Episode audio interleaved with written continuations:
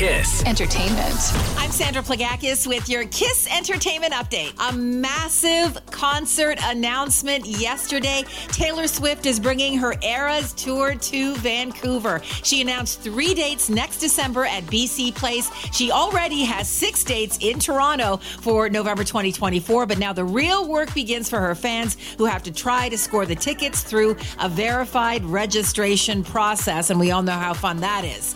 Big names nominated for the Hollywood Music in Media Awards Billie Eilish, Lenny Kravitz, Olivia Rodrigo, and Justin Timberlake, all in the mix because of new music they performed for various movies this year. Eilish actually contributed one of three songs to the Barbie soundtrack, which is vying for Oscar consideration.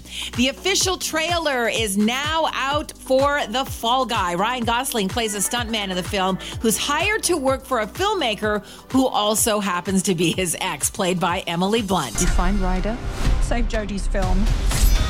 You get the love of your life back. I'm not the hero, I'm just the double. Not today, you're not. The movie looks so good. It's coming out in March 2024. That's your Kiss Entertainment. Kiss. Entertainment.